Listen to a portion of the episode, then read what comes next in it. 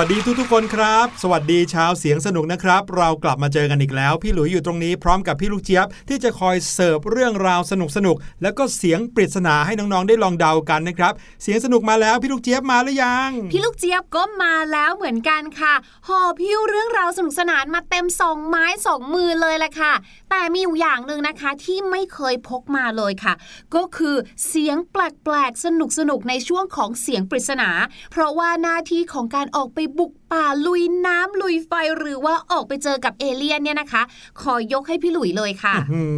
วันนี้พี่หลุยไม่ได้ไปไกลถึงในป่าในดงอะไรหรอกครับ พี่หลุยไปยังหอแสดงดนตรีครับนี่หรือว่าในฮอลล์ขนาดใหญ่ที่มีการบรรเลงดนตรีคลาสสิกเลยนะครับ ไปบันทึกเอาเสียงนี้มาฝากน้องๆ นี่แทบจะเป็นการบอกใบ้แล้วนะ เดี๋ยวน้องๆ ลองไปฟังเสียงปริศนาวันนี้ดูนะครับ แล้วอยากจะถามน้องๆว่า เสียงที่น้องๆได้ยินนี้เป็นเสียงของเครื่องดนตรีกี่ชนิดครับ ลองฟังกันดูเลย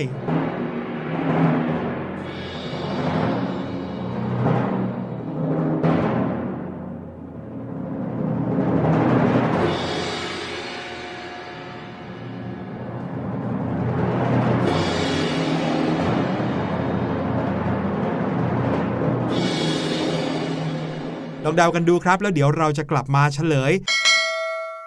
ได้เวลาที่จะพาน้องๆไปท่องโลกแห่งความรู้กันแล้วครับ เรื่องราวที่เราจะเอามาคุยกัน เป็นเรื่องของเลนเหมือนกัน ช่วยขยายภาพเหมือนกัน แต่ว่าไม่ได้ติดอยู่กับตาเราครับเป็นสิ่งที่ช่วยนักวิทยาศาสตร์ หลาย ๆ สาขานะครับ ให้สามารถพัฒนาวงการวิทยาศาสตร์ได้ นั่นก็คือเรื่องราวของกล้องจุลทรรศน์นั่นเองจะเป็นยังไงติดตามเราทั้งสองคนมาเลยครับ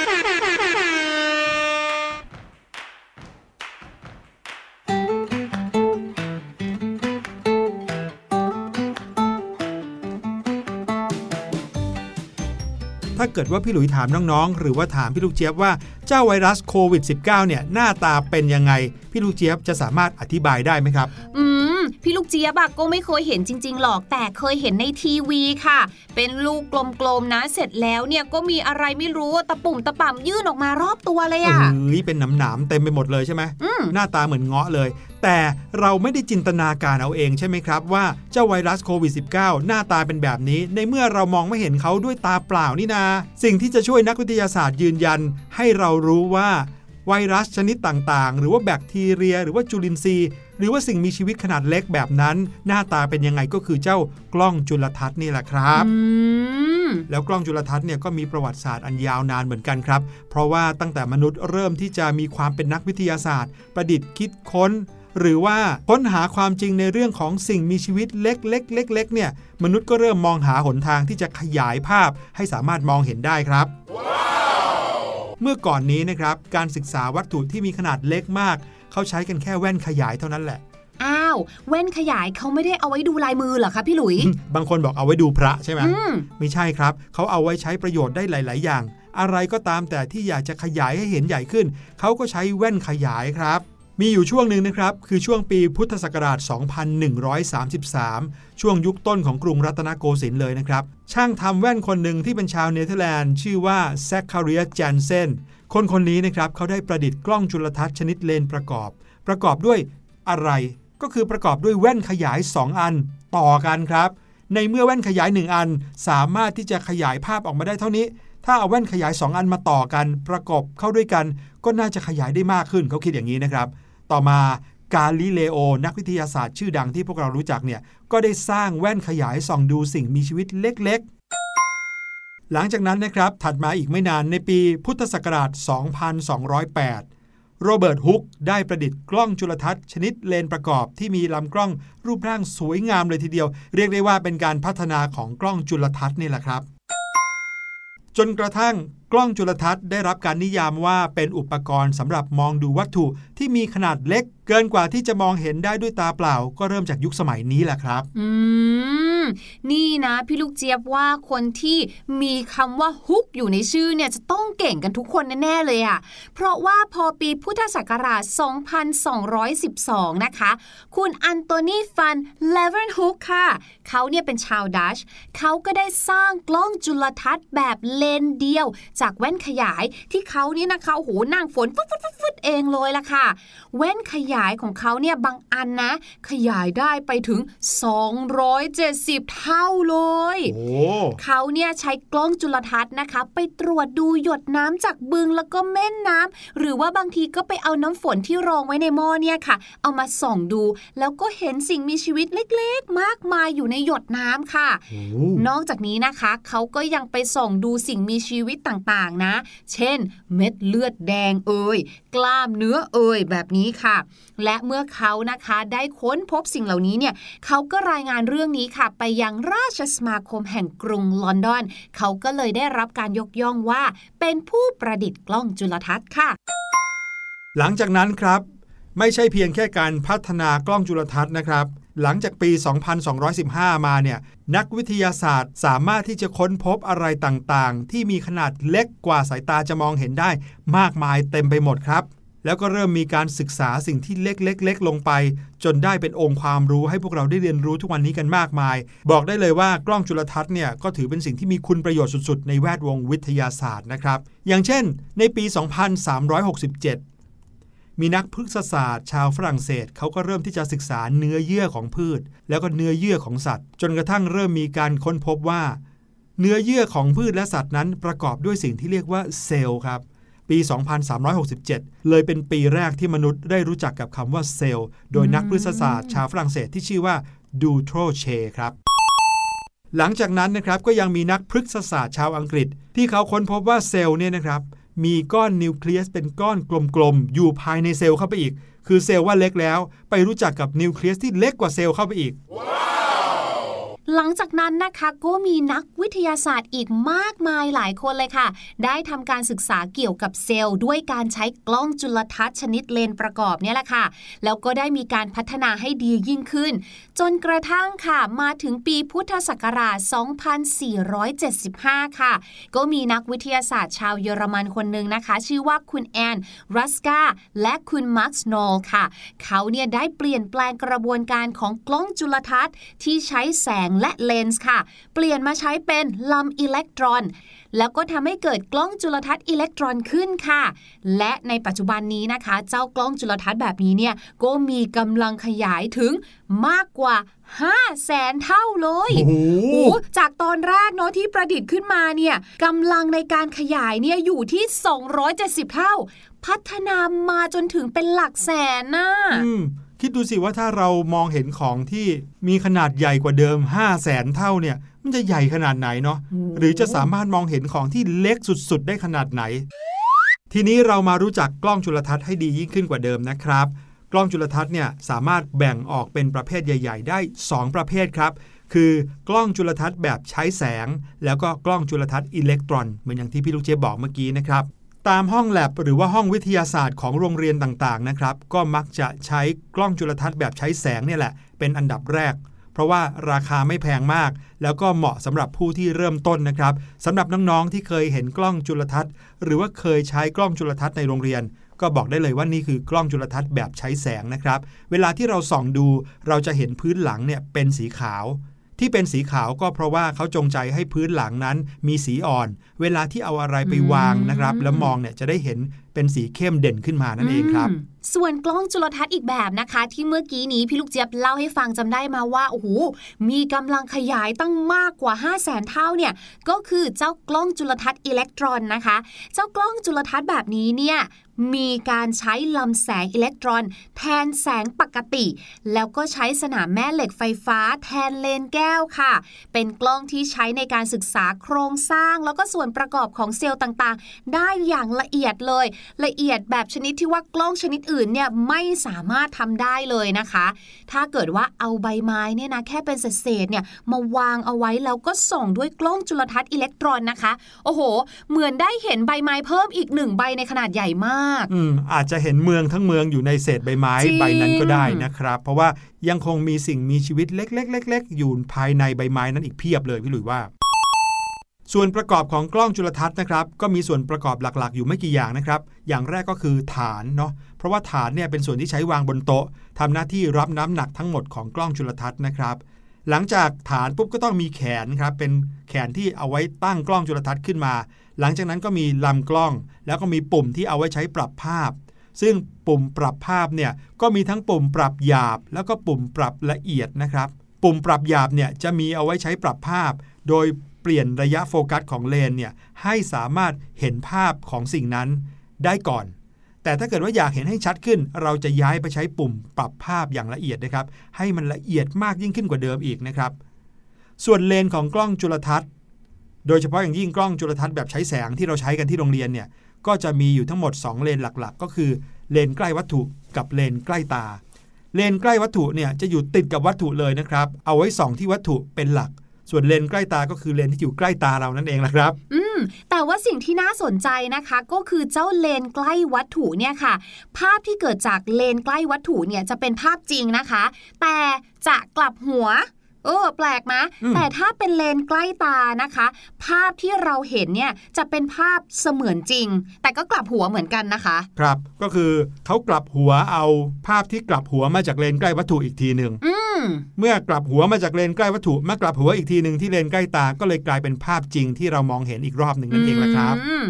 นอกจากนั้นยังมีเลนรวมแสงนะครับ เพื่อที่จะได้ทำให้เรามองเห็นภาพวัตถุในกล้องจุลทรรศน์นั้นได้ชัดเจนขึ้น ก็เลยต้องมีการรวมแสงจากสิ่งแวดล้อม ลงมาที่เลนด้วย นั่นแปลว่าถ้าเราใช้กล้องจุลทรรศน์ในห้องที่มืดๆเนี่ย เราก็จะไม่ค่อยเห็นวัตถุที่อยู่บนกล้องจุลทรรศน์นั่นเองแหละครับ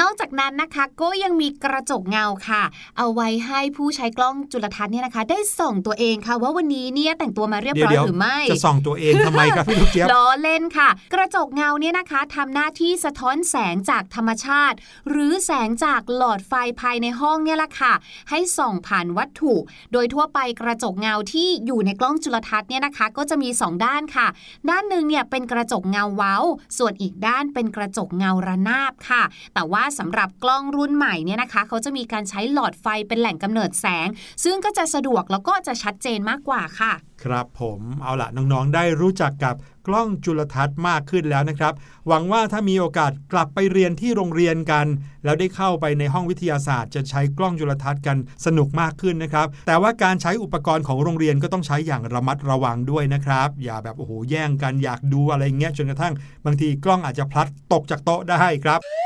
อะไหนๆพูดถึงกล้องจุลทรรศน์แล้ว มาพูดถึงกล้องอีกชนิดหนึ่งดีกว่าครับพี่ลูกเจี๊ยบที่บอกตรงๆเลยว่าสร้างความสับสนมาก โดยเฉพาะอย่างยิ่งสร้างความสับสนให้พี่หลุยตอนเป็นเด็กมากเลยครับทำไมล่ะคะสองอย่างครับ อย่างแรกสุดเลยเนี่ยพี่หลุยได้ยินชื่อกล้องนี้เขาเรียกว่ากล้องโทรทัศน์ครับ อ้าวสรุปจะเป็นกล้องหรือจะเป็นโทรทัศน์อะคะใช่ครับเนี่ยอย่างแรกเลยที่พี่หลุยสับสนว่าทำไมถึงเรียกว่ากล้องโทรทัศน์เขาเป็นโทรทัศน์หรือเปล่า หรือว่าเป็นกล้องกันแน่ อีกอย่างหนึ่งเนี่ยพี่หลุยนึกว่ากล้องโทรทัศน์ก็คือกล้องจุลทรรศน์อ๋อแต่ความจริงแล้วไม่ใช่เลยนะครับ กล้องโทรทัศน์เราเรียกอีกชื่อหนึ่งว่า กล้องดูดาวครับอ๋อโถพูดแบบนี้ตั้งแต่แรกพี่ลูกเจี๊ยบก็เข้าใจแล้วพี่หลุย นั่นนะสิ กล้องดูดาวเนี่ยเป็นเหมือนกับชื่อเล่น แต่ว่าชื่อจริงของเขาคือขุนกล้องโทรทัศน์ครับ แล้วก็วิธีการเขียนโทรทัศน์เนี่ยไม่ใช่โทรทัศน์เหมือนอย่างทีวีในบ้านนะ โทรทัศน์เขาจะเขียนว่าสระโอทอทหารรอเรือทอทหาร รอหันสอสาลานอนหนูกะลันนะครับเปลี่ยนจากไม่หันอากาศของโทรทัศน์แบบที่เรารู้จักเนี่ยเป็นรอหันแทนนะครับ อ่านว่าโทรทัศน์เหมือนกัน อืมเจ้ากล้องโทรทัศน์นะคะ หรือว่าเจ้ากล้องดูดาวเนี่ยก็เป็นอุปกรณ์ที่ใช้ขยายวัต ถุบนท้องฟ้านั่นแหละค่ะ โดยอาศัยหลักการรวมแสง เพื่อให้สามารถมองเห็นวัตถุบนท้องฟ้า ที่ปกติแล้วเราไม่สามารถมองเห็นได้ด้วยตาเปล่า หรืออาจจะมีมองเห็นได้ด้วยตาเปล่า แต่เราอะอยากจะมองเห็นให้ชัดขึ้น ให้มันขนาดใหญ่ขึ้นนั่นเอง กล้องโทรทรรศน์เนี่ยนะคะได้ถูกคิดค้นขึ้นเป็นครั้งแรก เมื่อปีคริสตศักราช 1608 โดยคุณฮันส์ลิปเปอร์ชีผู้ซึ่งเป็นช่างทำแว่นชาวฮอลแลนด์ค่ะอืมคือเขาก็ทำงานเกี่ยวกับเลนส์เนี่ยเนาะแต่ไม่น่าเชื่อเลยว่าจากการทำแว่นเนี่ยนะคะ จะสามารถพัฒนาไปให้เราเนี่ยนะคะได้เอาไปส่องสิ่งที่อยู่บนฟ้าจำได้ไหมว่าเมื่อกี้นี้เราเล่าถึงกล้องจุลทรรศน์นะครับ ซึ่งก็ประดิษฐ์โดยช่างทำแว่นชาวเนเธอร์แลนด์เหมือนกันอืมด้วยความที่มันเกี่ยวข้องกับเลนส์นะเนาะใช่ครับ คือคนหนึ่งนะ ประดิษฐ์กล้องที่ส่องดูอะไรเล็ก ๆ แต่อีกคนหนึ่งไปประดิษฐ์ดูอะไรที่เป็น สิ่งใหญ่ ๆ เลยอืมและในอีกหนึ่งปีต่อมานะคะ ถัดจากปีคริสตศักราช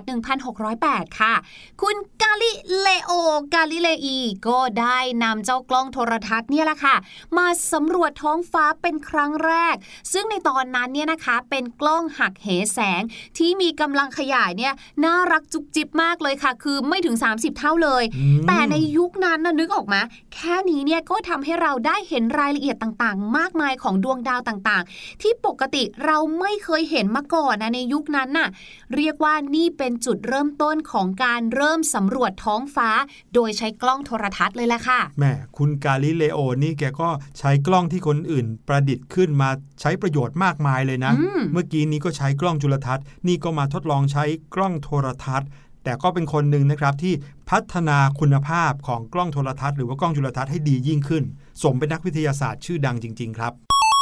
หลักการง่ายๆ ของการประดิษฐ์กล้องดูดาวหรือว่ากล้องโทรทัศน์นะครับ ก็คล้ายๆ กับกล้องจุลทรรศน์นี่แหละเขานำเลนส์สองชิ้นนะครับมาวางซ้อนกันทำให้สามารถมองเห็นวัตถุที่อยู่ไกลออกไปได้ชัดเจนขึ้นครับ แล้วเชื่อไหมว่าหลักการนี้ก็ถูกนำมาประดิษฐ์เป็นกล้องส่องทางไกลขึ้นเป็นครั้งแรกเหมือนกัน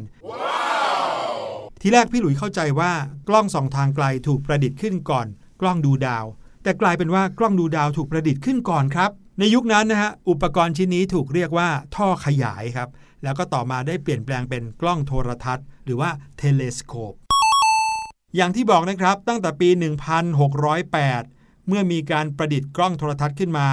หลังจากนั้นกาลิเลโอ ซึ่งไม่ได้เป็นคนประดิษฐ์คิดค้นกล้องโทรทัศน์นะแต่เขาได้ออกแบบแล้วก็สร้างกล้องโทรทัศน์ ที่มีกำลังขยายที่มากขึ้นประมาณ 20 เท่า 30 เท่าอย่างที่พี่ลูกเจี๊ยบบอก แล้วก็นำเสนอให้กับลูกค้าของเขา และกาลิเลโอเนี่ยเป็นคนที่ประดิษฐ์เครื่องมือเกี่ยวกับกล้องโทรทัศน์ออกมามากมายนะครับ จนกระทั่งได้รูปแบบของกล้องดูดาวที่ถูกตั้งชื่อว่า กล้องดูดาวแบบกาลิเลโอเลย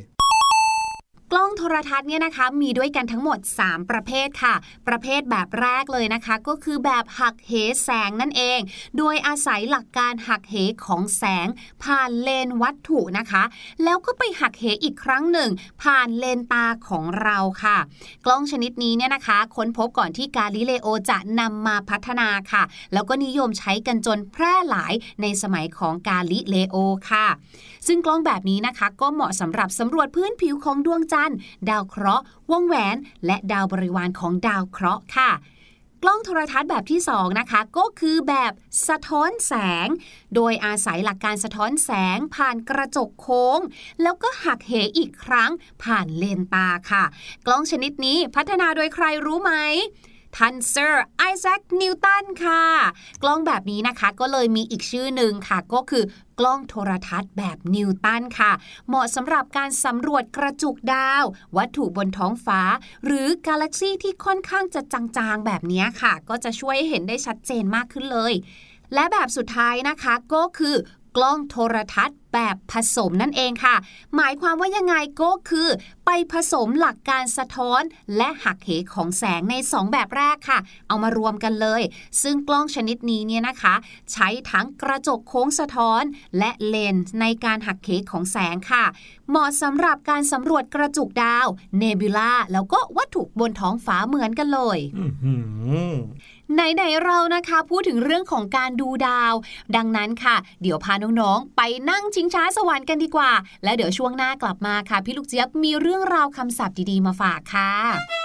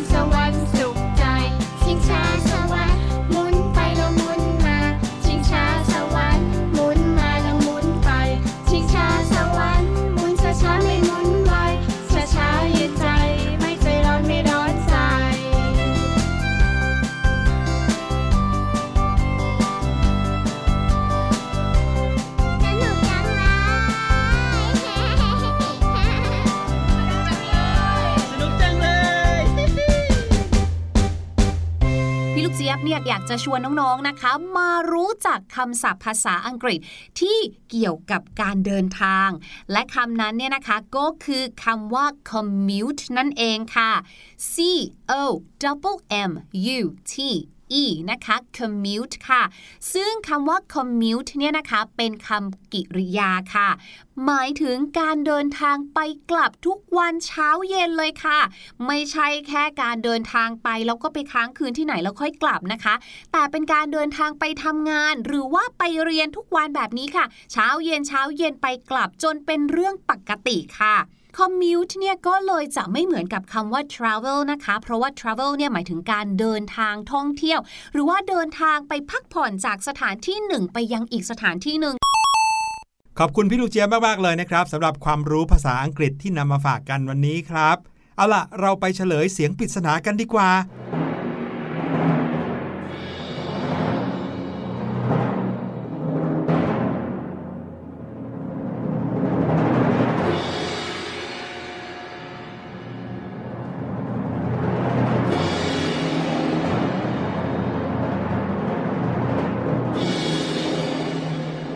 มีเครื่องดนตรีทั้งหมด 2 ชนิดครับ ก็คือกลองทิมพานีที่น้องๆได้ยินเสียงเหมือนรัวกลองนะครับ แล้วก็อีกเสียงหนึ่งนะครับ นั่นคือเสียงของฉาบ